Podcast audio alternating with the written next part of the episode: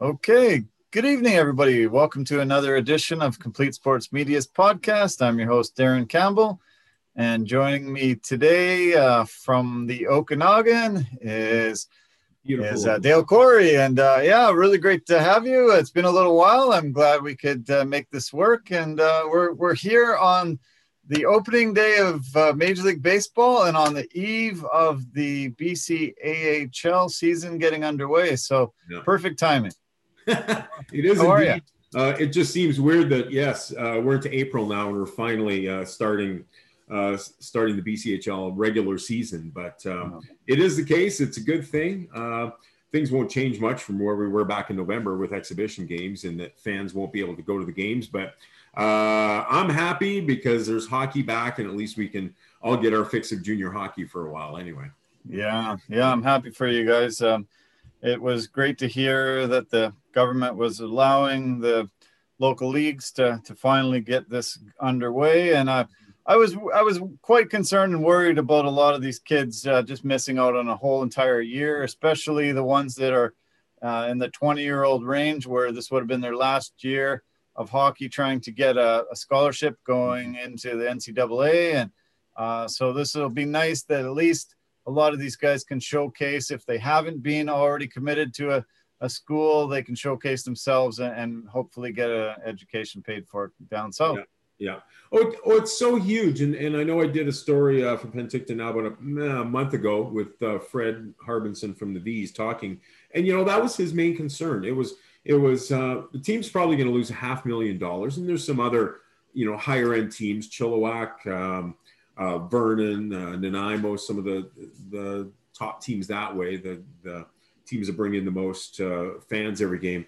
Um, they're going to lose a lot of money, and, and they figure a half million here. But Fred's main concern, you know, that's huge concern, but is about the players and the players that um, uh, could get a scholarship next year. And there's plenty that in in the Vees routinely, in this case, um, send a lot of players to uh, U.S. colleges on scholarships and and also the ones getting drafted because uh, there's there's elite players that that stay in in junior A and are getting drafted into the NHL these days, and, and we're seeing a lot of those. So and quite a few from Penticton as well.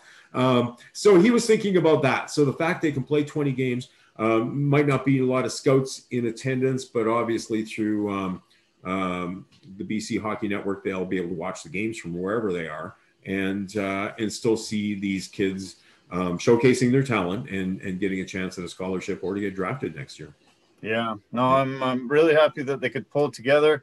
I can't uh, wait to discuss it. There's five pods that they've had. There's uh, three team pods and, and then on the island four teams. So we'll we'll break down that. We'll talk a lot about how it's going to shape mm-hmm. up for this uh, 20 game, you know, very quick sprint before there's uh, playoffs and and on to the championships and stuff. But uh, opening day of baseball, uh, always one of my favorite days on the calendar. You got your Mets, I got my. Looking a little ratty. Sorry about that. I'm seeing some holes now that I look at myself there. But little ratty. yeah, it's a well worn. I'm sure. It is. It years, is. Over the years, but uh, unfortunately, the Mets opening day was. Uh, postponed today. There was uh, they were about to face the Washington Nationals a really epic uh, pitching battle was uh, set to take place between Jacob DeGrom and Max Scherzer. And then uh, we heard yesterday that some of the Nats players had tested positive for COVID. And uh, unfortunately, a few hours before our first pitch today, they decided to postpone the game.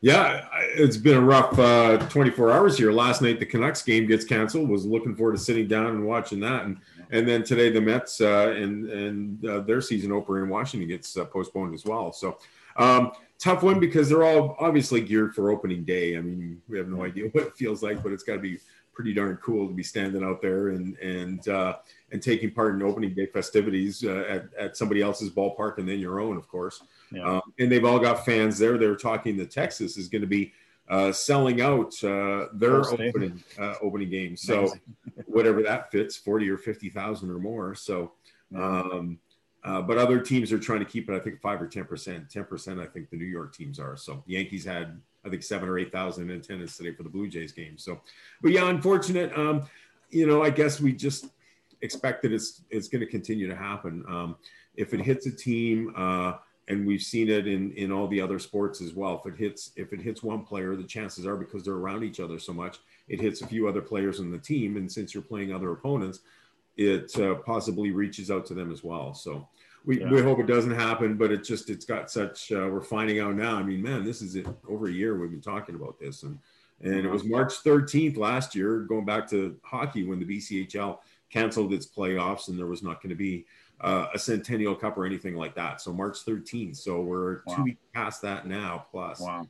Um, and it's still in that situation. We're talking about the resumption of hockey, but they have yet to play the games. I hope that they can play them all, but let's face it, you know, the Rockets got shut down for two weeks uh, just a couple of days ago. So we hope right. it doesn't hit the BCHL and all the teams can play their games, but um, you just you gotta you gotta hope for the best, but it's it's unlikely that they'll get through everything without any COVID cases at all. So that's true. Yeah, yeah. Well, hopefully they they're very strict with um, how these bubbles work, yeah. and uh, hopefully they can get the season in. I think it's super important for these young kids and and for these communities. Even though the fans can't be there, they can still support the team and and watch the games and listen to them on the radio and that kind of thing. So, uh, but yeah, let's um, let's talk a little bit about uh, the Blue Jays. Uh, they had a huge victory today over uh, the New York Yankees. Uh, I'm I, I have a, a couple of home runs to show from the game. It was a uh, a really good battle. Um,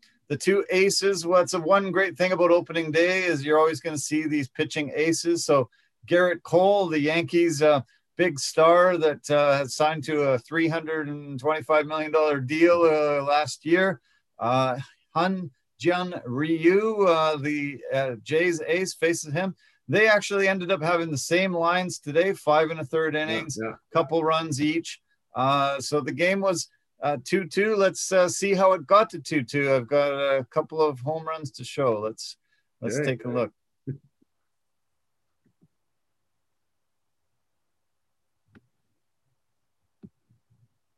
This is the uh, early home run.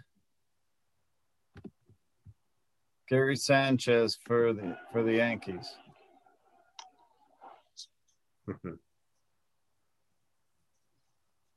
you kind of knew that was going right away.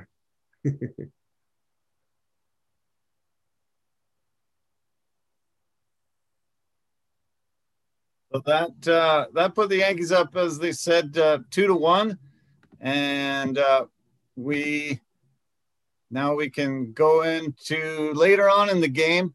Uh, the Blue Jays have an opportunity later on to tie it up. Let's see this one.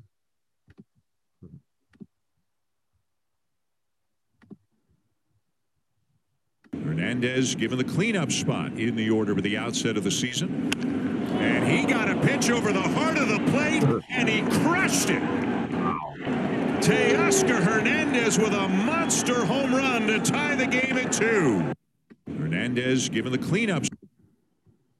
Okay, so 2 2 heading into extra innings. And uh, the Blue Jays, um, the, the Blue Jays uh, start the inning with a guy on second base. Uh, I thought they were bringing that in last year to try to uh, minimize the length of games for for COVID. Yeah. I you know, thought uh, you know they had seven inning double headers, things like that. I was really surprised that Major League Baseball decided to go ahead and implement uh, having a guy on second base to start extra innings. Uh, I'm not a fan. Uh, what about yourself?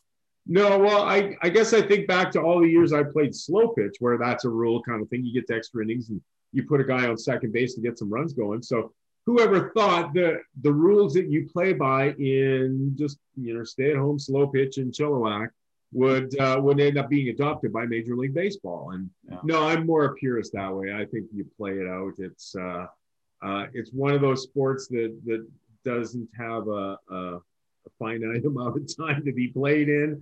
Um, however long it goes, it goes. And, and whether some people don't like baseball for the fact it can take a long time.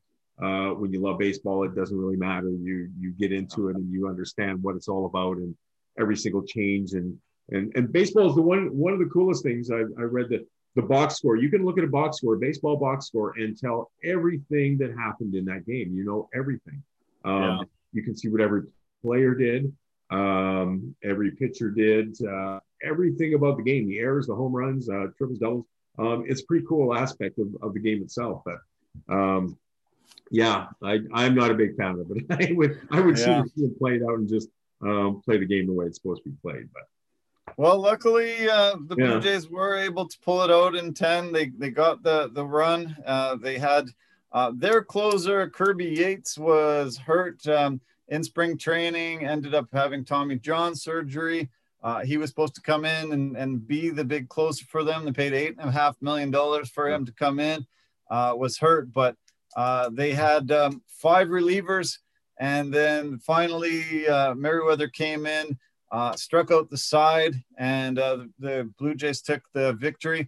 Uh, three hours and 44 minutes long. Uh, one of the greatest things about baseball is there is no clock, and you know it can be a lengthy game. some people aren't happy with the way the games are, uh, you know, too long these days. Uh, funny thing is, I, I started looking at some of the statistics, and I was quite surprised. Um, last year, uh, in 2020, games lasted an average of three hours and seven minutes. Wow. That's the longest it's ever been in, in baseball history. 36% of all at bats ended in either a walk, a strikeout, or a home run. Uh, so it's just make or miss these days, yeah, or put the guy on base. The hmm. runs per game are 4.65 per game, and that's higher than 10 years ago, despite the average being about 12% lower than it was, 12 percentage points lower. Uh, and starting pitchers average less than five innings per start. And so we're just seeing bullpens coming in. We're feeding five, six, seven, eight uh, yeah. arms coming in to try to close out a game. Are you ha- are you happy the way the baseball's evolved, or I said you're a purist? Uh, I, I don't really think that the baseball is as good as it has been over my lifetime. You know, it's it's such a tough one to read because I think that the players are are I'm going to say in in the best shape that probably any player in that sport's been, and I think it goes for all sports. I think it's just there's so much of an emphasis on being in shape 12 months of the year. You know, a hockey player back in the day in the NHL could could take four months off and go sit at the go sit at the cabin at a lake somewhere and enjoy their beers and relax. Um, these days, that might happen for a week or two, and they're back in the gym and getting ready, ready for the next season. Um, yeah. I think the games are way too long. I, I, mean, I I am for keeping the game the way it should be played, and and I know they've even looked at adopting the the um, designated hitter in the National League this year, and have stayed away from it at this point. But I mean, I'm yeah. soft. I mean, I'm a National League guy, and I like the hitting from a pitcher, but uh, that's okay. But um, but the games are yeah they're getting way too long that way. Um, and I uh, we're back from a day when the starting pitcher used to go seven eight innings and nine yeah. innings and win a game by himself. Give that whole relief staff a night off. My God, that's exactly what you want. Um, but these days, if they get through five, like getting to six seems like a, a, push these days, and seven or eight is like a big bonus. So yeah, amazing. They, they don't keep men enough. I think they you got to let them get through some some and and if you can tell that the mechanics are off on a night yeah maybe you, you bring them out a little bit earlier but um, if your team is still in the game if you're if you've given up four but your team has scored five or four and you're in a close situation then keep the guy in and, and let him try to win it and get some innings in so but yeah yeah, well, we saw um, Tampa Bay utilized it and went far last year. Obviously, went to the finals against the Dodgers, but Kevin Cash ended up blowing it by pulling Blake Snell, putting yeah. in a relief yeah. pitcher, blowing the lead, and losing that game six. And yeah. you know, I think you know really legitimately had a shot to win that whole series. And Snell was dealing just impossible. Uh, guys weren't able to hit him, and all of a sudden the analytics said, "Oh, pull him." Pulls him. The reliever comes in, gas can fire, boom. They lose the game, and and I, I was so angry. I was so upset. I was like, I was just livid that he wouldn't see that his ace is out there and he's unhittable right now. Keep him in until there is any trouble at all. And uh, it was it was one of the biggest blunders I've ever seen. I think it cost them the, a really le- legitimate shot at winning the World Series. Oh, oh I, I, totally agree. Um, uh, you know, I'm I'm not against any team when when the Mets aren't playing. I don't cheer against anybody. I've I was happy to see the Dodgers win. uh, I would have loved to have seen Tampa Bay win as well. So there's you don't lose in that kind of situation. You just want to see you want to see Game Seven and extra innings. This is what you want to see if if neither one is your team. Um, but yeah, I think that really changed changed the whole outcome of the series. And and who knows if Tampa Bay doesn't you know end up getting that one and going on to win. But he was pitching such a great game and. And I think, and, and I was always a pitcher in baseball, obviously just a minor league level, but you always wanted to be in control of the game. And, and yeah. and he was so much in control of it. If if um, if he's thrown a lot of pitches and he's getting tired, you can see it, and and you know the, he's not getting him in the right sides of the plate or anything, or keeping it low. Then yeah, you got to make a change. But if he's still on his game, um, I think you let them, you give them a little bit more parameters, so to speak, and, and let them let them carry it and win it. And and it didn't happen last year. And yeah, I think you can play yeah, sure, sure. Uh, took the ball out of the wrong guy's hand and oh, yeah, uh, yeah. Know, lost, lost yeah. the series for him. I, I, was, I was just, I thought it was one of the worst blunders I've ever seen uh, as a manager could make. And uh, yeah, it really was tough to see. So yeah, hopefully uh, we won't see something like that where you know teams right on the cusp of winning a championship because it's hard to get there and really hard to win. And they, they had a really legitimate shot until that moment. Yeah. Um, why don't we turn to the Mets and talk about a bit of the, the off-season things? Yeah. Uh, Francisco Lindor is uh, the newest multi multi millionaire. He uh, he said to the Mets organization and the new owner Steve Cohen that uh, I will not negotiate my contract when the season starts. Yeah. I want a long term deal. Give me the money. And uh, they were uh, far apart. And I guess they had a, a dinner the other night and decided yeah, yeah, to sit down and try to break bread and see if they could come together. And uh, finally, on the cusp, on the eve of the, the season starting, he signs a 10 year, $341 million deal. So, uh, you know, it's not our money. Uh, great that somebody's got that kind of money and they can pay it. Uh, I was just happy for you that you've got him for 10 years uh, in New York. Uh, really huge acquisition. Oh, I, I think it's huge. And, and, you know, going into the offseason, they, they had to, they had to make some changes. And I think they made some positive ones without going crazy in their spending. I mean, you know, we've seen, you know, what seems like the Yankees have done in the past. And even, you know, uh, Tatis is 22 years old. Like you're locking him in for so many years at such big money at the age of 22. And, um, but you know what? It's, it's a gamble and, and you're, you're putting your money on a kid. And if he comes through my he's in a great, you know, he's at the right position to play, key position, and he's yeah. your star player for a lot of years, then how do you complain about it? In this case, I mean, yeah, I'm not going to the games buying the tickets, uh, buying the hot dogs or anything at uh, Citi Field. Um, so it's not out of pocket for me. So spend, spend, spend. But but I don't really think that way either. I mean, George Springer, um, I, I was maybe a little bit disappointed that they didn't go a little harder on him. Uh, but they knew that they had to do Lindor, and um, and Conforto was also up, and I think they've got to really work hard to sign him and Syndergaard as well. But but um, I watched Saturday's game. I hadn't seen any of the preseason games or uh, Grapefruit League games, and, and I watched Saturday um, Saturday's game, and and he just did everything. I just sat in awe. Like he made probably three good plays at shortstop that you know backhand plays, threw guys out. Um, I think he had three hits. He had a stolen base. Um, and even Pete Alonso said, give him 400 million. He's, he's, you can see in the dressing room or clubhouse what he's like at the age of 27. So cool. So after Saturday, I was like, you know what? You got to spend the money and sign this guy. Like you cannot do it for a year and let him go. Like yeah. he, he's a shortstop. He's 27 in 10 years. Yeah, it's gonna, it's gonna go downhill most likely. But, um, uh, but what he does in the in the in the locker room. I think from what they talk about, he's a key leader, and and so it was good to see. I think they, you know, with him and McCann and uh, Carrasco, the other guy from Cleveland, they got. Um, uh, and other guys start to perform and get chances to perform. I I, I like the chances anyway. So. Yeah, yeah, it's great. Uh, it's the third largest contract uh, money wise ever handed out in MLB history. Uh, Mike Trout got 12 years, 426 and a half million. Mookie Betts, 12 years, 365. Um, and then we've got, uh, yeah, we we saw the Tatis number was 14 years for 340. So uh, he got him one more million than him uh, with only, four less years.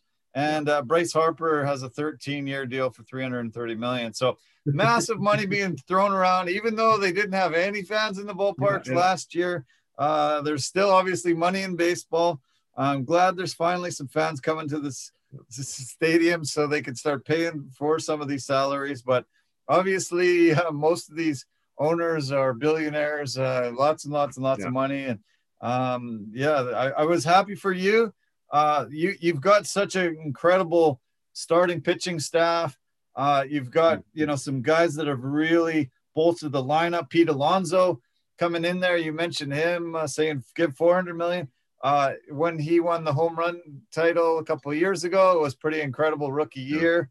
Uh, you've got Degrom, you got Stroman, Walker, uh, David Peterson. You've got yeah, you've got a, a hell of a lineup. Uh, yeah, I think uh, they're gonna, you know, be neck and neck. I think with the Braves this year. Um, but uh, yeah, I think uh, you know Mets are probably going to go really far in the National League. Yeah, yeah. You know, hey, we always enter this season with optimism, and I I vividly remember talking to you one year ago when the Mets uh, started the season. I think it was a five two or five three win that day on opening day. Right. Um, and, and, we recorded this right after that. um, and obviously, it, it, was a 60 game. You don't really look at last season. I mean, uh, uh, give teams their their due credit for winning, of course, but um, but it's just not a real season that way. So it's kind of a throwaway thing. But uh, but we didn't know at that time what it was going to be like either. So.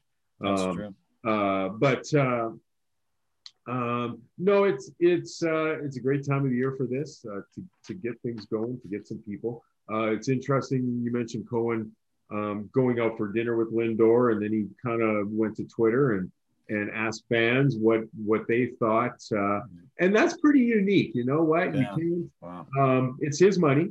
Uh, and they realize if they're diehards and they're going to the games, it's going to cost them more to go to the games because they just committed 30 some million a year to this guy. So, and even, sure. even years after the contract ends, it's still like so prorated that he's looked after for 10, 10 or 15 years after that. I mean, they're still paying Bobby Bonilla. I think it's a million dollars a year. I saw the other day. He hasn't played with him for centuries already. So, um, uh, so it's kind of crazy the way these contracts are structured, but uh, yeah, it's good to it's good to have fans back and, and to get the games going. I think we we um, you know it's it's tough news the other day with with um, you know bars and restaurants and, and places yeah. having to close down from dining and everything. And I'm, I'm a director with the Chamber of Penticton and in the South Okanagan, and I see all the restaurants. That it, it's tough and it's a tourist area. And people, you know, that uh, the fall of the show they're in Vancouver and come out here a lot and know what I'm talking about, how, how much fun it is to come out. So so it's tough that way. So we need some good positive things, and we just hope it's uh, just like hockey that it keeps going. I mean, the Canucks were obviously hit yesterday as well, so yeah. um, um, so we we got to get through the health situation first, and and you know try to I guess limit the damage all across, and and try to feel good about some things with some baseball and hockey as well. Yeah, yeah. Uh, the very first home run today was hit by Miguel Cabrera he hit his 350th in a Detroit Tigers uniform. He's chasing 500 home runs this year, and I I want to go through a bunch of the milestones that could be hit by mm-hmm. a lot of players this year because it's really fun to start at the beginning of the season. Yeah. I remember the season with McGwire and Sosa, and everybody was like, they're going to chase the um, 61 record and they're going to hit it, and it just electrified the entire continent. And everybody was like okay I, I love baseball. I'm watching watching watching. Yeah. i want a, a, lot of people to know the milestones that a lot of these guys can achieve this year. But uh, miguel cabrera started the season off perfect. First home run of the whole entire campaign. And uh, the weather was strange. So take a take a look. I was pretty shocked that the the the weather that he had to face uh, today in Detroit. It was pretty. I, I, I, haven't seen the highlights, so this is new to me. So was it snow like in Toronto? yeah, it was snow. Oh. That is it snow. Was that, was that a Pinocchio? Look at one, sky to right. Deep and gone! Oh, Miguel Cabrera's 350th as a Tiger. Slides into second base because he didn't actually see it go over the wall. Wow. I'm gonna As the replay nose grows it. longer. Just check it out. That is it snow Was that, was that a Pinocchio? Look at that Hits it, sky he- to right. didn't, he couldn't tell where it went. Deep he wasn't sure if and the guy caught it or gone. not. Miguel Cabrera's Put it in 350th second is a place, and he Tiger. thought, Did it hit the wall? Did what happened? I, I couldn't even see where it landed. Actually, I mean, the outfielder didn't make much of a play at it, so that's usually your your telltale that it was a ways over. But Yeah, Wow. yeah, it was funny, and he, uh, they they they gave him the yeah, yeah, hit, yeah, go around the bases. That was a home run. So, as I said, 350th home run uh, in his Tigers career. Uh, he is um, so he's uh, yeah, so he's uh, four, 487 uh no 489 home runs in his career so he's only only got to get 21 home runs this season to be the 27th player to hit five home run 500 home runs in his career and um, he's also 134 hits shy of 3000 wow. so he would be only the seventh player to get both. Hank Aaron, Alex Rodriguez, Albert Pujols, Willie Mays, Rafael Palmeiro, and Eddie Murray are the only guys to have 500 home runs and, and 3,000 hits. So uh, pretty Wow. pretty awesome uh, Oh, yeah. company that he's chasing there.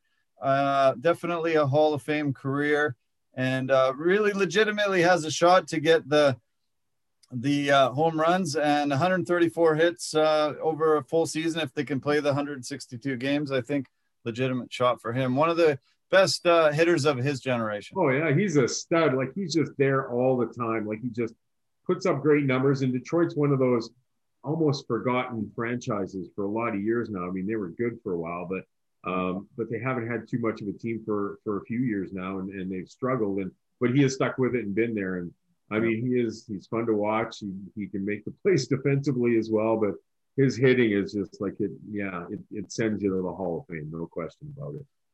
He's uh he's got a career 313 average and only Ted Williams, Babe Ruth, and Jimmie Foxx are the only three that have a better career average uh, in the 500 um, home run club. So, uh, yeah, Albert Pujols, um, he's uh, ninth. Uh, no, he's currently 14th all time in hits, and this year he can probably become ninth all time in hits. He's set to pass uh, Lajoie, Eddie Murray, Willie Mays, Eddie Collins, and Paul Molitor. Uh, so uh, amazing company. Um, he's also third in total. He also has an opportunity to get third in total bases and extra base hits in his career. Um, he's he needs. Uh, let me see. He needs. Uh, what's the number here? Total bases. Yeah, I, I think. Yeah, he's career extra base hits. He's fifth all time behind Babe Ruth, Stan Musial, Barry Bonds, and Hank Aaron. Uh, total bases, he trails Barry Bonds, Willie Mays, Stan Musial, and Hank Aaron, same type of guys. Um, 5,923 career total bases and 1,347 career extra base hits. So um, his they are very close to uh, uh, just reaching the upper echelon of the top hitters in the game. Yeah, it's yeah. incredible. What a what a career too. Yeah. Well, and, and baseball is one of those sports. I mean, you can have a long career if you can. You know, your your chances. It's not a contact sport most of the time, so you don't get into the injury factor quite as much. Although you play 162 games, and and that in itself is amazing to think that you're playing six out of every seven days, pretty much straight for six months.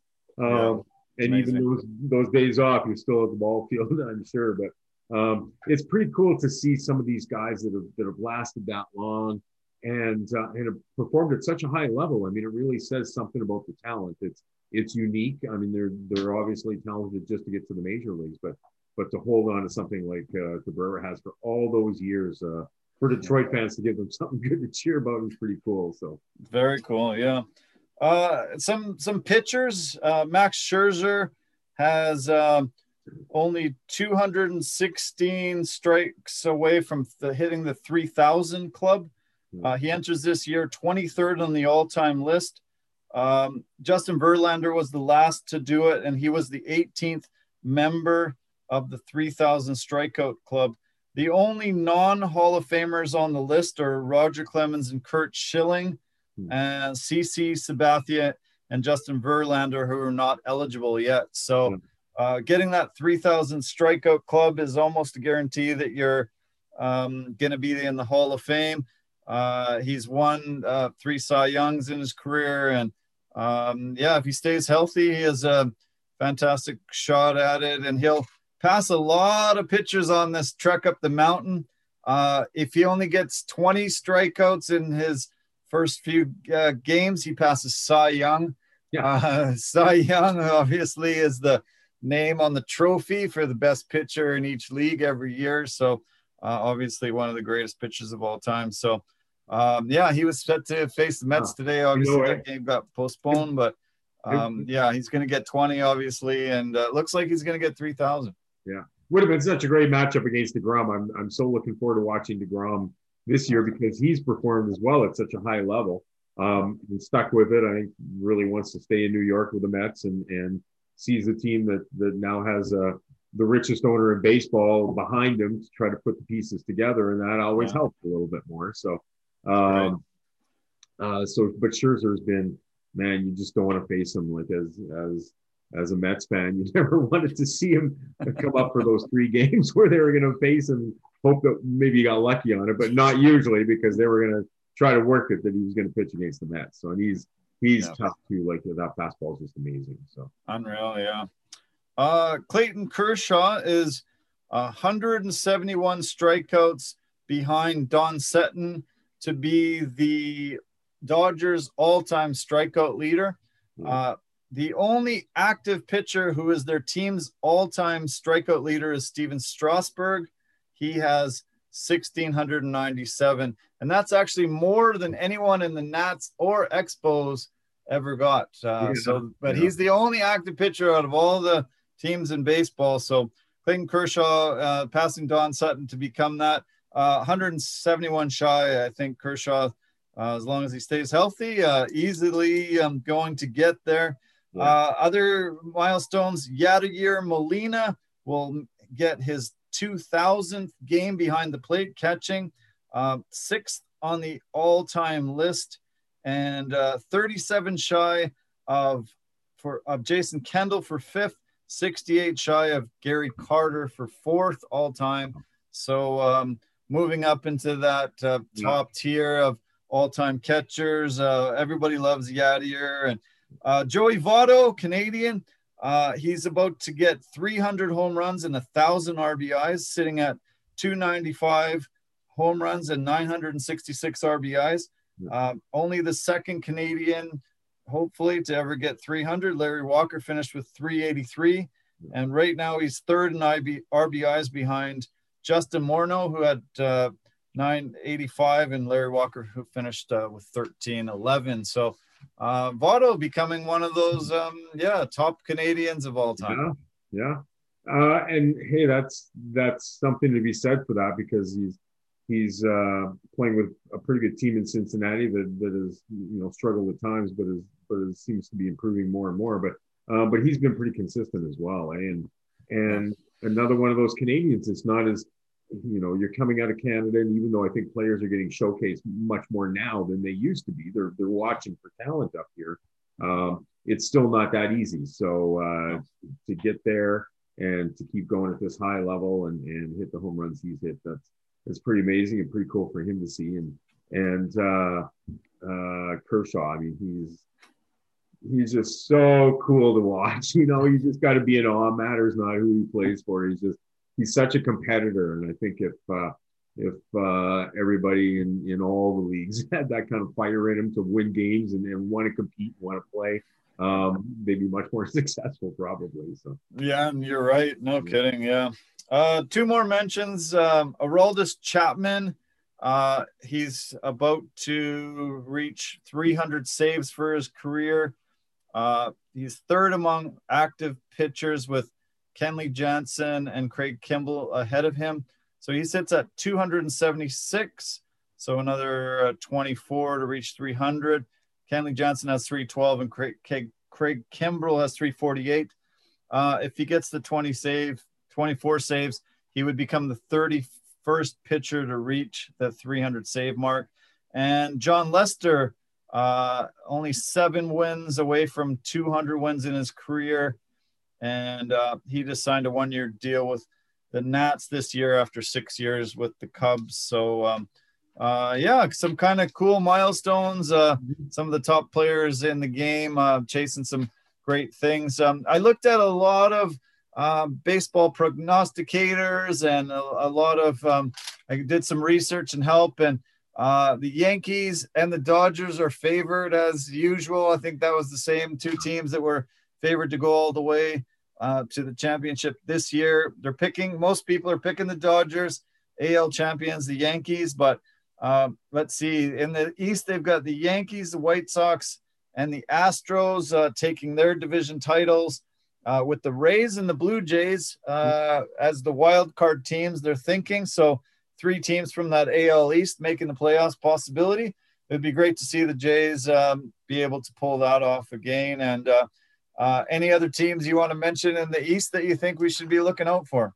Oh, in the, well, in the American League. Yeah, I mean, I mean, I guess Boston is is you know they've they've kind of they've lost some players, and, and I think it's going to be tough for them to to maybe compete at the same level as the Yankees and, and now the Blue Jays with with what the Blue Jays have. Um, you know, I, I, guess you you I'd, I'd, love to see the Blue Jays and these young kids, and I think uh, you know listening to watching the game today, um, uh, and and listening to uh, uh, listening to the players talk about all these young kids and how how far advanced they are at like early twenties kind of thing. Um, you know that's kind of cool to see that that they feel that they're they're that far gone and and you know that's why Springer looked at that is is that he he could sign into that with with a lot of you know key tools already in place kind of thing. Yeah. Um, but to see all those young guys and, and the way they're performing, I mean, they got some good things ahead of them. And if, if the pitching after Ryu can come through and, and they can get some wins out of some of those guys, um, you know, they they could compete against the Yankees. I think for for the uh, East Pennants anyway. Yeah. Yeah. Um, they've said that uh, the Rays might take a step back because they lost both Snell and Morton. Uh, in the AL Central, a lot of te- a lot of people are saying that the Twins have a good shot at that title. Um, unfortunately, Josh Donaldson got hurt today. First inning, he got a double. He went around first base and seemed to pull up lame. Uh, they said it was tightness in his hamstring. Uh, last year, he had a calf injury and he only played 28 games. Uh, that was his first year of his four year, $92 million deal. So uh, let's hope uh, for Minnesota and Josh that uh, it's nothing serious um, with his hamstring. Uh, Minnesota's a fun, exciting team, and I think they'll be battling for the top of that AL Central. Uh, the AL West Dodgers as, are the front runners, but we've got Houston and Oakland, obviously um, they're always um, in the mix. Uh, why don't we talk about the National League as well? Uh, we talked about the East a bit. Uh, the Mets and the Braves are kind of the front runners in most people's minds. Nationals, Phillies, and Marlins sort of down the the chain. Um, yeah, we'll see. I don't know why the Phillies can't pull it together. They seem to really go in, all in uh, with Bryce Harper and a bunch of guys a couple seasons ago, and um, but uh, most prognosticators are picking them fourth in that uh, NL East. Yeah, I think uh, I think Atlanta, and they've added some pitching as well. So um, they've they've gotten better through the offseason. Uh, the Mets had to, and, and, they've improved. But but Atlanta was a good team before, and they've also improved. So I, I think the Braves have probably got the best shot at, at, at winning the East title. Um, I think the Mets can compete with them if uh, if the Nationals, I mean, with their pitching, if if they can add a little bit more offensively, um, you know, they could be close in there as well. And and Philadelphia, who knows? They've signed some players as well. So um, I think Miami's just going to be in tough. Uh, I remember seeing a Facebook post the other day, kind of looking negatively that the major league teams would allow uh, a, a, third of their stadiums to be full, which the joke was that that meant that Miami should gain attendance because they would never be a third full. So, um, uh, so in some in some cases that was going to benefit the team. So, um, but yeah, they just uh, they probably will continue to struggle down there. But I think the Braves, um, yeah, Braves and the Dodgers. I mean, they're they're both going to be strong teams again this year. Uh, for the Braves, uh, Mike Soroka um, coming back from an injury plague year last year, um, Canadian. Hopefully, uh, he has a great bounce back year. Uh, NL Central, most people are picking the Cardinals. Uh, Brewers finished second. Cubs, Pirates, and Reds uh, down the line. Brewers had a, a big walk off win today. They were down three going into the ninth. They got three runs, tied it up, and, and won it in the tenth. Lorenzo Cain came around and and scored on Minnesota. Uh, NL West, uh, the Dodgers are definitely the front runner, but the Padres are a really fun, exciting team. I think a lot of people are going to start adopting them as the team to watch. You mentioned yeah. Tatis, but they've got a lot of really fun young guys, as you were mentioning about the, some of the other teams there. Uh, I think a lot of people are going to love those 19 games that those two teams play against each other and battling. Yeah. I, I, think um, the Padres have a real good shot at making a wild card and uh, probably not winning that division, but giving the, the Dodgers a bit of the run for their money. Oh, you know, I think they can. Uh, they're a pretty exciting team, and, and you know, with Tatis uh, to to lead off like that and, and to play a key role. Um, and and some of the other younger guys that they've got, uh, if they can add the pitching that they need to compete against the Dodgers, because the Dodgers are so strong with their pitching right now. Um, I mean, Price is going to start in the bullpen, I heard. So um, I, am not sure if they just wanted to work him a little bit more, or or if he could be in that starting group. But uh, um, they are very strong pitching. But San Diego is going to be fun to watch, no question about it. And and it's a pretty good baseball market as well. So if if fans are allowed to go back in um, it would be interesting to see what San Diego can San Diego can do there, just with with some wins and some of the young talent that they've got. Yeah. Yeah, well, um, the Blue Jays uh, have to play their games um, in Florida. Uh, they've said that they're going to play them up until uh, May the 24th in Dunedin. Uh, then they're going to reevaluate and see if they have to go to Buffalo or they can come back to Toronto. I think they're going to allow some fans there. I don't. Uh, I actually don't know how big the the stadium is for fans there, but um, that uh, the experiment in Buffalo, I didn't really think was very good for the Jays, and it. Uh, I mean, it led to a you know a playoff game, but uh, I, I just um, yeah, I sure hope they can find a permanent home soon and and get back to Toronto. Uh, I I know this COVID is probably not going to allow it this year, but uh, it's tough. It's tough to you know constantly be on the road and yeah. and uh, having to make this your home ballpark. Well, and I think um, I mean for for any professional athlete these days, um, I think they're all in the same boat: basketball, um, uh, hockey, um, and now baseball. Uh, players are either staying in their own homes or they're staying in a hotel room somewhere. You're you're going to the arena. I'm, I'm not sure what they're doing for for meal arrangements, but I wouldn't doubt the players are coming back to their own, either maybe eating at the dressing room with everybody and then going back to their own room or going back and eating there. Um, yeah. You know, I think back in the day and, and, going back to junior hockey, you're, you're all staying as a group to go have a post game meal or something. But um, I doubt if that's what's taking place these days. I think they're pretty isolated in the rooms. So, um, yeah. you know, you, you leave, you get some, you get to a city, you go to your hotel room, you go to the arena, you go back to your hotel room, you might go to the arena for the second game or third game in some cases these days, um, going back to the airport and flying somewhere else. So um, it's a cool life. They're still playing professional hockey and, and, baseball or whatever, but it's it's unfortunate that they couldn't allow the Blue Jays. And, and Ontario is a tough place these days with COVID. They're they're getting locked down as much as we are in BC. So, uh, uh, but it's unfortunate they couldn't allow them. You know, as a team, I think most teams have charter planes these days. They could be flying into Toronto they could be going straight to the to the to the stadium where they could stay at a hotel right there and never leave the premises and get shuttled back to the airport and fly away. And I don't, I wouldn't have a serious problem with that. I think they could do it, but you know, obviously the Blue Jays players have to be flying back and forth all the time as well, which is probably more of the concern. But, yeah. Yeah. Well, the uh, the Blue Jays' biggest offseason signing was George Springer. You've mentioned him uh, in this um, podcast uh, already. Uh, the thing, though, I, I felt so sorry for the fans was it was almost like Christmas morning, and you had a brand new toy, and you couldn't play with it. You had to deal with the rest of the family. You had to have breakfast. You had to wait for everybody to open their presents, and you just want to take it outside and play with it and he's on the 10 day DL to start the year. Uh, pretty disappointing start to, uh, you know, their big free agent off season signing and their center fielder for many, many, many years yeah, to come. Yeah.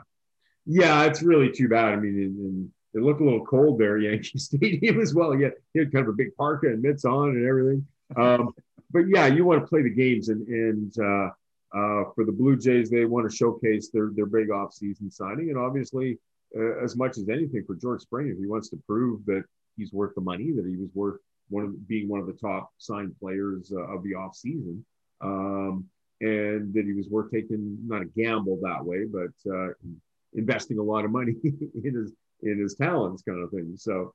Um, uh, but unfortunate that way, he'll get back in there, and he's a tremendous player. Um, as much as I would have liked to see him patrol the outfield for the Mets, I think they're taking care of there right now. I didn't think it was a priority as much. Um, so I'm glad the Blue Jays were able to sign him because we get to see lots of Blue Jays games here anyway. So we'll we'll get to see him action in action that much more, and, and he's an unbelievable talent. Sure is, yeah. No, he's incredible, and um, the the Blue Jays were getting much better uh, offensively last year. A lot of these uh, guys that he groomed, a lot of the guys that were sons of uh, former major leaguers coming through. And the biggest one was Vladimir Guerrero. Everybody thought, wow, you know, if he could be anything like his dad, uh, you know, he went into that home run derby and hit 50, 60 bombs or whatever, but he yeah. lost 40 pounds in the offseason. Oh, yeah. Um, that was impressive. I couldn't even believe the difference in him. Uh, he seems to be finally getting it and being super dedicated to uh, taking his talent. He looked good in the spring, and I think uh, this is the year for him to finally emerge. Yeah, I think so. He, uh, I mean, it was so much fun watching uh, uh, him and Pete Alonso go at it uh, a couple years ago, I guess now. But um, you can really tell. I mean, he's, but what a stud though! Like he's just so good at the plate, protecting the plate. Um, you know, drew the one at bat I saw today. He drew a walk. Um, uh, but he's good at protecting the plate. But he's so strong and just gets over top of the ball. Like his home runs are line drives. He's just so strong to, to push it outside, uh, uh, push it out of the ballpark. So, um, so it's going to be fun watching him and and uh, and Biggio and and all those young guys. Bo Bichette and yeah, yeah, yeah. I, I yeah. mean, you think of it when there's like three three uh, players on that team have fathers that had like really good baseball careers. Like they were all star players on their team, yeah. um, and in the league for a lot of years. So, um, so that wears off on a on a young guy that's uh, you're around the ballpark all the time. You understand the game and understand what it takes. You've got the talent to play at that level. Most importantly, so um, so it's going to be fun to watch them. We we see a lot of games here, and and um, as much as I'm a Mets fan, I'd love to see the Blue Jays be winning lots of games as well, and and watching those young guys excel. Yeah, well, it um, yeah, just sort of reignites this this country. Uh, everyone uh, starts pulling for them, and there are a lot of Mariners fans in these parts. But um, when the Jays do well, it, it, seems to sort of unite the country uh, on baseball, and I'm looking forward to it. So yeah, well, here we are. Uh, we did we actually did the podcast a year ago, and we uh, yeah we talked about opening day. Uh, here we are again doing it now, and uh, I'm excited. The season is going to be great. There was a ton of games today, and uh, yeah, it's a it's a 162 game schedule. I don't know if they're going to make that, but a lot better than the 60 game sprint like they that they had last year. And um, yeah, you and I will periodically have a few of these talks and and see how the season's progressing. I think it's going to be fun. But uh, yeah. why don't we talk about the BCHL? They finally were able to pull together their schedules. They've decided to go into some bubbles, five different bubbles around the province, and uh, I was I, I'm able to show the bubbles, and uh, you can kind of just go through them, and we can start talking a little bit about uh, each each of them, and uh, yeah, break it down uh, how it is this year. It's going to be a very interesting scenario for uh, yeah for the the fans of these areas, and as we mentioned off the top, there's three team pods. They're calling them pods, not bubbles, uh, except the four team uh, Port Alberni pod. It's got Alberni Valley, Cowichan Valley, Nanaimo, and Victoria. But uh, why don't we go to the Penticton pod that has the Cranbrook Bucks and the Trail Smoke Eaters? And Cranbrook is an expansion team, correct? Yeah, this is their first year. Um, what a strange way to enter uh, junior A hockey. Of course, Cranbrook had um, major junior team for quite a few years. They went to Winnipeg, um, and uh, now they're back in junior A hockey. Uh, uh, and it's good to see. I think it's a good hockey market, probably for junior A. Maybe it was pushing a little bit too much for major junior, but um, uh, but it'll be interesting to see what they can put together. And Trails had some good battles with uh, with Penticton over the years. They've had some uh, good teams there the last couple of years, but I think they've lost some key players as well. I mean, they had three players last year that were were right up there uh, in the scoring race. Uh, those guys aren't around anymore, so um, I think I think the the Vees uh, they've lost a few players that have gone south to to continue and were able to play through the season, but they've still got pretty much the same team intact that won 13 of 14 exhibition games in November and, and won the Okanagan, Okanagan Cup exhibition series.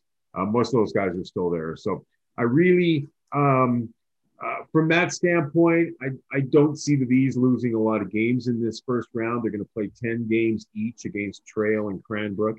Um, and to me, it's a lot of games. I think when, when I talked to Fred a couple weeks ago, it's, it's going to be each team will play 20 games in like 38 days. So it'll be wow. a schedule fairly similar to what we're seeing with the Canucks right now, in that it seems that every second game we're what we're sitting at the TV watching a hockey game. So um, so these will pretty much be in the same boat, and and the other night it'll be other, the other two teams playing maybe. So wow. so uh, South Okanagan Event Center will be a busy place over the next month and a half with hockey games, and who knew that we ever going to get to that point that we could say that. Um, yeah. Fans are not allowed at the games. Uh, it'll be on on uh, the BC Hockey Network, so you can uh, uh, tune into the games there with a subscription.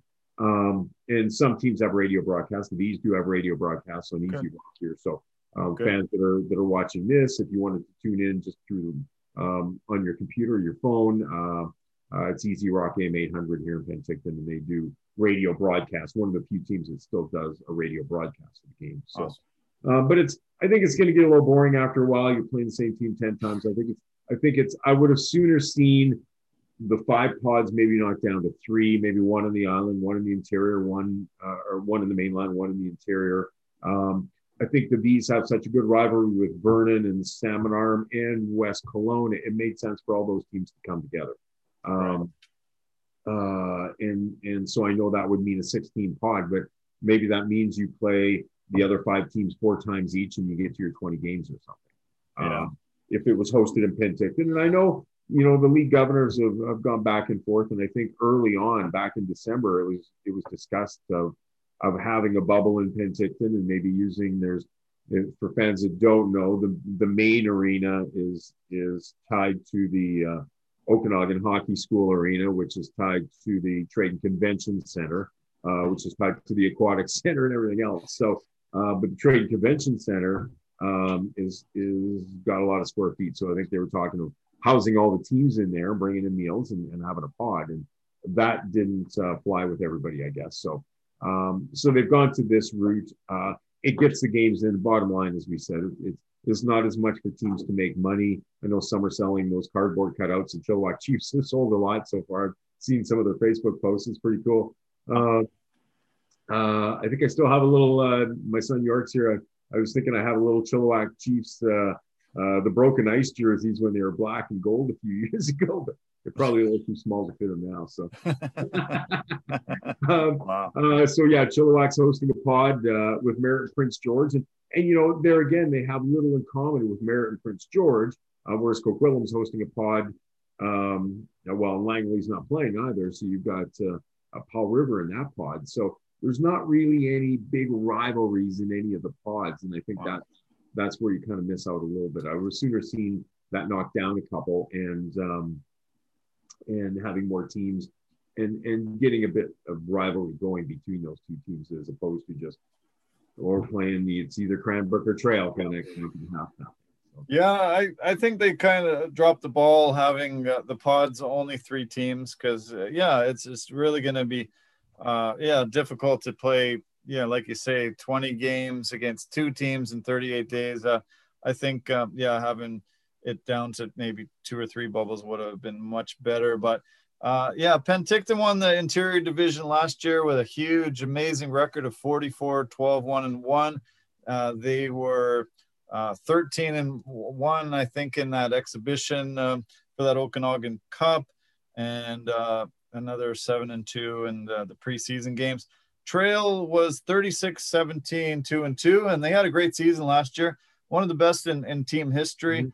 Um, they did lose a few players, but they got a couple of lone players from the Langley Rivermen who decided to not have their Yeah. season go this year.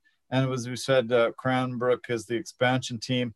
Um, they were three, five, and one in exhibition games, and uh, they played Trail seven straight times in the exhibition already. So um, yeah, uh, another 10 times in the next five weeks. So, yeah, these guys are going to be sick of each other. It's kind of crazy. Uh, in the uh, Coquitlam bubble, we've got the Coquitlam Express, which was the top team in the BCHL regular season uh, last year 47 9 1 and 1 was their record last year. Uh, but they've lost a lot of that talent, unfortunately. Uh, but their and exhibition, as well, what's that? and coaches as well. So Oh wow! And their exhibition record was eight and three, so pretty good still. Um, Powell River was 29, 23, and six uh, in 2020, but zero exhibition games for some reason. And was it just uh, traveling uh, because of the COVID and stuff? They didn't play any exhibition games at all this offseason. Yeah, I believe so. Some of the teams, um, yeah, really cut back on them, and, and um, I've got to think it was more a travel thing than anything else. That uh, the the expense of coming across. I mean, um, for for these guys here to be traveling to to West Kelowna or or Salmon Arm or Vernon is is a quick hour hour and a half drive for Penticton for the most part. So for those guys to start and and not that much expense. So because it's so close, they might not have even had post game meals. Might have just come back right after. Well, Wouldn't need a pre game meal for the most part. So so I'm I'm sure the expense was a big part of it. Um, although they probably opted out that way just because of that. So. Okay. Uh, Surrey's the other team in that bubble or in that pod. Uh, 27, 23, 4 and 4. They were 4 and 3 in the exhibition. Uh, they have one of the strongest returning classes from what I've heard uh, and very impressive additions. They go, got Holden Kotzele, who played last year with the Giants in the WHL. So uh, Surrey should be a, a team to look forward uh, to. We mentioned you mentioned the Chiefs in the Chilliwack pod. Um, they're always a pretty decent team, uh, if not some of the best. Um, they've got 14 college committed players uh, this year, and that leads the league for the BCHL. Um, they lost some guys between the exhibition and the start of the year, so um, they were only uh, 500 in the exhibition record, but uh, they're home. Uh, that should be an advantage.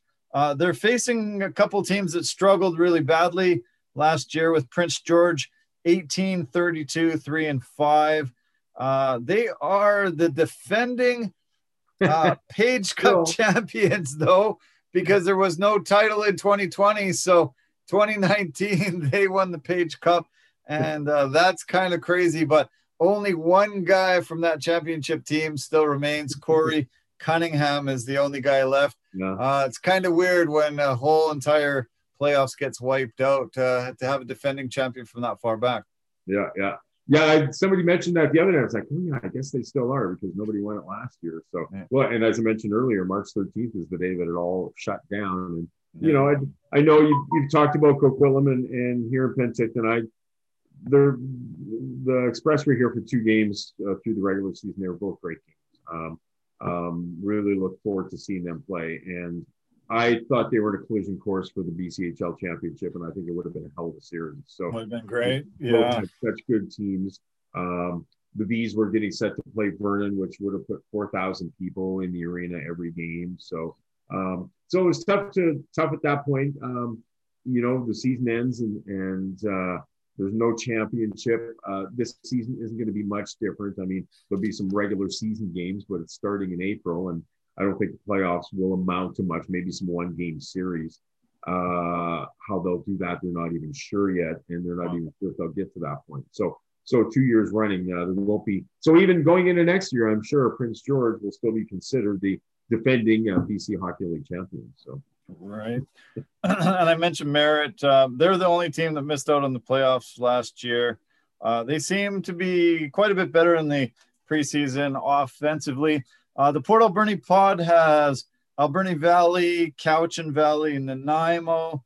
Uh, it looks like uh, the probably the strongest team out of that is Cowichan Valley. But uh, in in hockey, uh, junior hockey, you're going to lose, you know, your older players and and uh, yeah, just not sure uh, who's going to come back. Oh, and the Victoria Grizzlies are also part of that island pod. Um, yeah, who do you think? Uh, you know, we should uh, keep our eye out for emerging and out of those four teams. well, you know, it's going to be interesting to see what happens with Nanaimo because I know the owner came out a few weeks ago and, and put the team up for sale. So, so that's you know a lot of times never a good situation. I haven't heard any news that it's been um, uh, taken care of at this point yet. So, uh, so yeah, I always wonder if an owner has put his team up for sale, and I, I believe it was totally COVID related, and you just can't handle those expenses month after month. Uh, the fact that playing games is nice, Wow. but um, again, in their case, uh, they're playing in Alberni Valley, so there's an expense to stay somewhere else without any income coming in. So, so Wow. it just kind of drains it even more. So, um, you know, and the Nanaimo's always seem to have some pretty good teams there, Victoria as well. So, uh, I think it's you know you look at those four teams, and I think any one of them could uh, could put some things together. And as we mentioned with Prince George, things can change drastically uh, from one hockey year to the next, and especially given the strange times we're living in now. Uh, BCHL, you and I have talked about uh, how committed they are to trying to get um, college committed players, get guys onto scholarships down in the NCAA. Uh, the NCAA tournament started on Friday, March 26th, just uh, a week ago tomorrow. Uh, they had 94 players in that tournament that were BCHL alumni. Uh, 15 of the 16 teams that had at least one former BCHL player, and 19 Vees altogether uh, were in the tournament. Uh, really cool. Uh, I love that tournament. It's really fun to catch uh, highlights and, and watch some of that. Uh, Minnesota has a former Vees goalie, Jack LaFontaine. He plays for the Minnesota Golden Gophers. He is a Hobey Baker Award finalist for Best Player in College Hockey, as well as the finalist for the Mike Richter Award as the top goaltender. So, uh, phenomenal year. He was drafted by the Carolina Hurricanes in the 2016 NHL entry draft. And when you hear that name, LaFontaine, you think of Pat and you think, is he related to him? And he's not, unfortunately, but No. his his uncle is Brian Bradley, who played 651 career NHL games with Calgary, Vancouver, Toronto, and Tampa Bay, where he's kind of most known for because he had a couple of 70 point seasons with the Lightning. Uh, so he does have those bloodlines, just Yeah. not from Pat.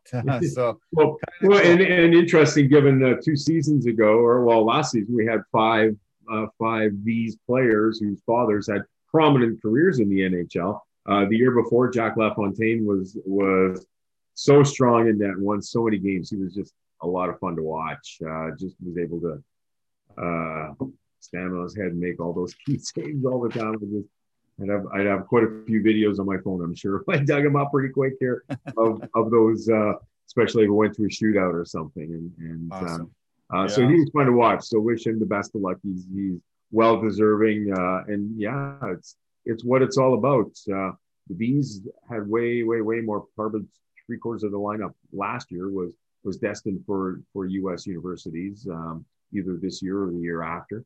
Um, and it just seems that that's the bloodline that you look for. You look for kids that are that are talented hockey wise, are going to fit in, um, are striving for something better, uh, want to look at a university career and, and get a degree in something as well, um, and are committed to all of that.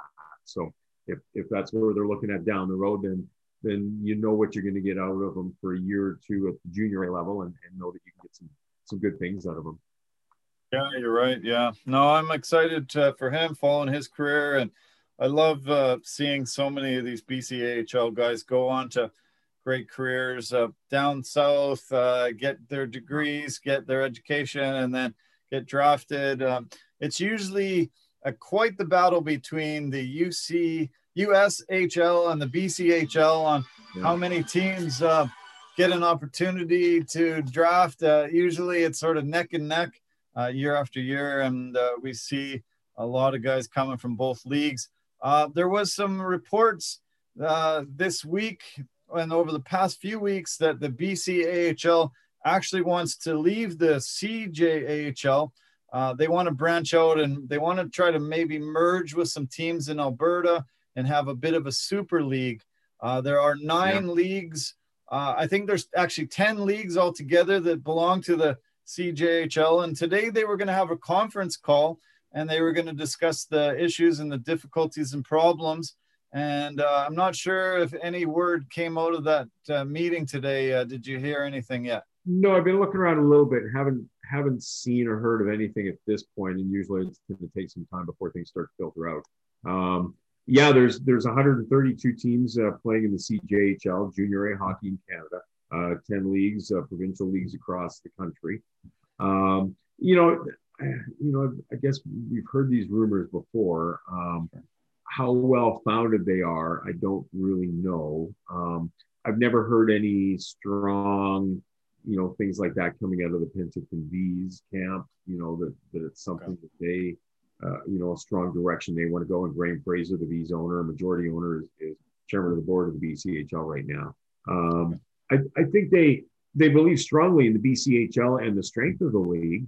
Um, but I still think that they they look at it that they want to compete and be the best in Canada, um, not just in the BCHL. And and so I think that that's such an overriding factor in, in why these teams are here. You want to win your your league and you want to go on and win the Canadian title and be Canadian champions for a year. And that, you know, whether it's uh, the Memorial Cup, whether it's Centennial Cup, uh, Major Junior or Junior A, um, it's it's a big deal. It's a big deal. So uh, so I I don't put much to it. I think people like to throw out things at times, and um, you know, it doesn't mean it's not going to happen. But I I don't hear too much talk about it. It's it's just something that I don't think has a lot of weight, and I don't really know how, you know, what the end game would be and how you'd filter through that and and have kind of that breakout league. You know, and, and let me let me throw this one out at you here. I was going to mention this before we start stop talking baseball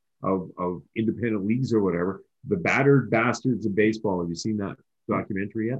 I don't believe I have. No, I think oh, somebody mentioned to me, but I haven't seen it. I don't think. No. Bing, Bing Russell. Um, uh, who I did. I I knew nothing about it. I watched it about a week ago. I just I just wanted to say if anybody loves a great baseball movie, it's a it's about Bing Russell, who was a Hollywood actor. Uh, Kurt Russell is his son. Um, Portland lost the Portland Beavers, the AAA baseball team years ago. We remember going to Canadians games and, and seeing the Portland Beavers there. They lost that AAA team. He wanted to bring baseball back to Portland. He started an independent team and they started to you know break records for an independent league and um, it's just a real really cool movie slash documentary. So it's the battered bastards of baseball. I saw it on netflix. So um, check it out and i encourage everybody else to as well. It's just a cool documentary on on what can happen with a vision. And and he was a he was a hollywood actor but he knew baseball like up down sideways which is pretty cool as well. So, yeah, that is cool. Yeah, I, I actually do think I, I saw a portion of that somehow, and uh, I had no idea that his father was so immersed and had yeah, purchased yeah. a team and had tried to you know strum up independent baseball and uh, yeah, it's uh, it's a fantastic story. I love I love stories like that, and um, we have a local team here that's super successful. One of the greatest uh, you know, teams in the minor leagues of professional baseball. Uh, this year, um, they're having to start their games. The Vancouver Canadians are having to start their games down in the Hillsboro uh, team and share that stadium uh, yeah. with them. But um, we we love going to Nat Bailey here and uh, you know catching the, the baseball. We um, they became a um, a high A team this year instead of a short season uh, A team. So they're they're only really a couple steps away from the majors here now. Uh, we can't wait for them to come back and have some games at the Nat. But I remember those nooners at the Nat, and I was going to say, in, in, some ways, I might not remember them as well because they were they were a lot of fun to go to. Um, yeah, it would, it'd be great to, you know, it's probably never going to happen to get back to that AAA baseball, but um, you know, that was roughly around the time when I moved to the Lower Mainland in the early 1990s, and um, baseball was big, and Nat Bailey was big, and the Canadians were big, and you know, it, it, it brings into, you know, referring to this, uh, to this uh, Netflix documentary, um, you know, you've got AAA teams and they're owned by major league teams. There's an interesting mix there between local ownership who want to see the team survive, um, but you're based on making these players better and the major league team wanting to get them up to the major leagues as soon as possible. So, so they control so much of what happens at the minor league level, even with the Vancouver Canadians in AAA. Um, so it, it, took a lot away. You know, you can your player can be having the best season, breaking records in, in AAA, and all of a sudden he's going to get called up and, and he's, he's gone, and you lose gone, him. Yeah. And so you can't market him anymore. There's there's one area of the the whole business plan that, that yeah. goes awry because you can't market that player anymore. So it's the interesting thing about um, minor baseball, and that's why this documentary was so cool about independent baseball, and that they had nobody to answer to. And and nice. baseball certainly took note of it. And there was a whole league through Washington State and, and Oregon. Um, uh, but major leagues eventually took notice because players enjoyed going there. They didn't get paid a heck of a lot, but um, in Portland's case, they got treated pretty good as well, and awesome. they were they were made to be superstars in in a big city like that. Um, and almost a, well, I was going to say a, a, bunch of castoffs in a lot of ways, or guys that couldn't play baseball anywhere else. But uh, but Jim Bouton played played I think one season or two seasons there, and wow. that was after he wrote his book and had some issues and essentially got banned for Major League Baseball. And so wow. so he found himself playing in Portland in, in the independent league. So that's super cool. Well, I'm glad yeah, you yeah. mentioned that. Yeah, it's always fun to hear some good recommendations, and um, yeah. Uh, love it uh, love the independent ball and love the you know the baseball in small towns there was a lot of talk yeah, about uh, contraction this past off season with uh, many, many, many uh, small towns losing their affiliation with major league uh, franchises, and uh, there was talk that possibly Vancouver might lose their affiliation with the Blue Jays, but luckily the Blue Jays and uh, Vancouver are still affiliated. The only affiliated Canadian team. Uh, so you know we're we're lucky here for that, and yeah, let's hope it continues. Um, hopefully they have a decent season in Hillsboro and we can get some cross-border travel at some point. But um, hey, this was fun. Uh, I'm glad we were able to, you know, be here on opening day of baseball and on the eve of the BC Hockey League. Uh, there's not a lot to talk about with the Canucks other than Thatcher Demko signing the five-year deal yesterday. That sort of came out of left field. Nobody was really talking about it previous. Uh, they didn't want to pay Markstrom six for six, but they were willing to pay uh, Demko five for five. Uh, Markstrom struggled a little bit in Calgary yeah. this year, so maybe it was the move. Uh, it was a good move and move to make. Demko has looked um, really good lately, uh, but I think Calgary and Vancouver seem to be battling for fifth place in the in the division, and I don't think uh, either of them are going to be able to catch those top four teams. I have two thoughts on the Vancouver Canucks. Shoot the bloody puck and clear the puck out of your zone when you get the opportunity. Those two things alone would probably have them in a playoff spot right now. And it, it's so frustrating and it baffles you in that you set up guys on the power play uh, in in that Ovechkin type situation where he can take that shot passing across, and they never still never shoot the puck. So, wow. um, yeah, I, I, I had good vibes about them for a couple of weeks, and then those two losses to Winnipeg kind of turned it around. I mean, they're just they've got some players in the lineup now that just aren't. I don't think, um, you know those top elite players that they need to get at, at that level anyway. So Yeah. Um, Yeah. and with Pettersson out, it doesn't hurt. It doesn't help either. So um, No. yeah, I think they're they're going to have to go on a run when they get back. I, I think they're capable of it. I think there's a lot of talent there. It just doesn't seem to be a cohesive unit right now. And there's just so many. I just find simple mistakes getting made and players waving their stick at somebody as opposed to taking the man. Just simple little things like that, and and they're not accomplishing that. And so that just leads you to believe that they need to bring in more talent, and there needs to be a bit more done in the off season to uh, to bring more players in. So. Yeah, it's it's been a frustrating season, that's for sure. They had one run where you know you started believing in them a bit, but yeah, most of the year it's been very frustrating to watch them. I think it's going to be a lost year, no playoffs, but Yeah. um, they, yeah, we'll, we'll see what what happens in the off season. There could be moves, uh, you know, from Jim Benning, uh, Travis Green. There could be, uh, you know, a big shakeup in in the whole entire organization. But we'll we'll see what happens. Uh, there was just announced today that uh, Canucks next three games are also postponed. So uh, there's another um, uh, week off, I guess, where uh, a lot of these teams can catch up to them for the games they've they've played more games than Yeah. everybody the whole entire season. So uh, we'll get a really good gauge on when Montreal plays all those games in hand and and uh, catches up to them. But I think both Calgary and uh, Vancouver and Ottawa obviously are in really tough to Yeah, yeah. uh, get into that top four playoffs positions. And uh, It's getting nice outside anyway, so it's bike riding and good walk time. So right, yeah, use a break from it. yeah, yeah, that's true. So yeah, well, I appreciate it. Um, York's York's there now. I'm sure you want to spend some time with him, and uh, I'm glad we could do this tonight. Uh, it was really fun. Yeah. great to get together and talk some baseball and hockey. Well, let's uh, let's hope baseball can continue and with with you know minor you know blips from a COVID standpoint, and, and same thing with hockey. The uh, uh, baseball season got underway today. The regular season for the BCHL tomorrow, which is good to see. The Western League's already started some games, and yeah, we just wish everybody the best of luck that they get through this um, from a hockey standpoint and sports standpoint, but from a business standpoint as well. Let's let's be safe and get through this um, and get things reopened again. So we can we can come visit each other and, and get to move around this province a little bit more. Sounds good. Sounds good. mate. Okay, well, um, yeah, enjoy uh, enjoy the long weekend, uh, Easter weekend ahead, and and uh, yeah, keep in touch. Uh, let's let's talk a lot as um, things progress here, and uh, we'll do this again Go soon. Mets. Uh, go go Mets. Okay, good to talk to you, Darren. Take care, buddy. Okay, you too. All the best. Okay, well, um, thanks everybody. I really appreciate you tuning in as always. Um, thanks to our partners and sponsors as well. I want to mention Anchor FM, uh, Verbero, uh, Pampas Impossibilities, and Forever Living. Thank you for all you do. Go to CompleteSportsMedia.com. You can purchase products for discounted rates there. Support them as always.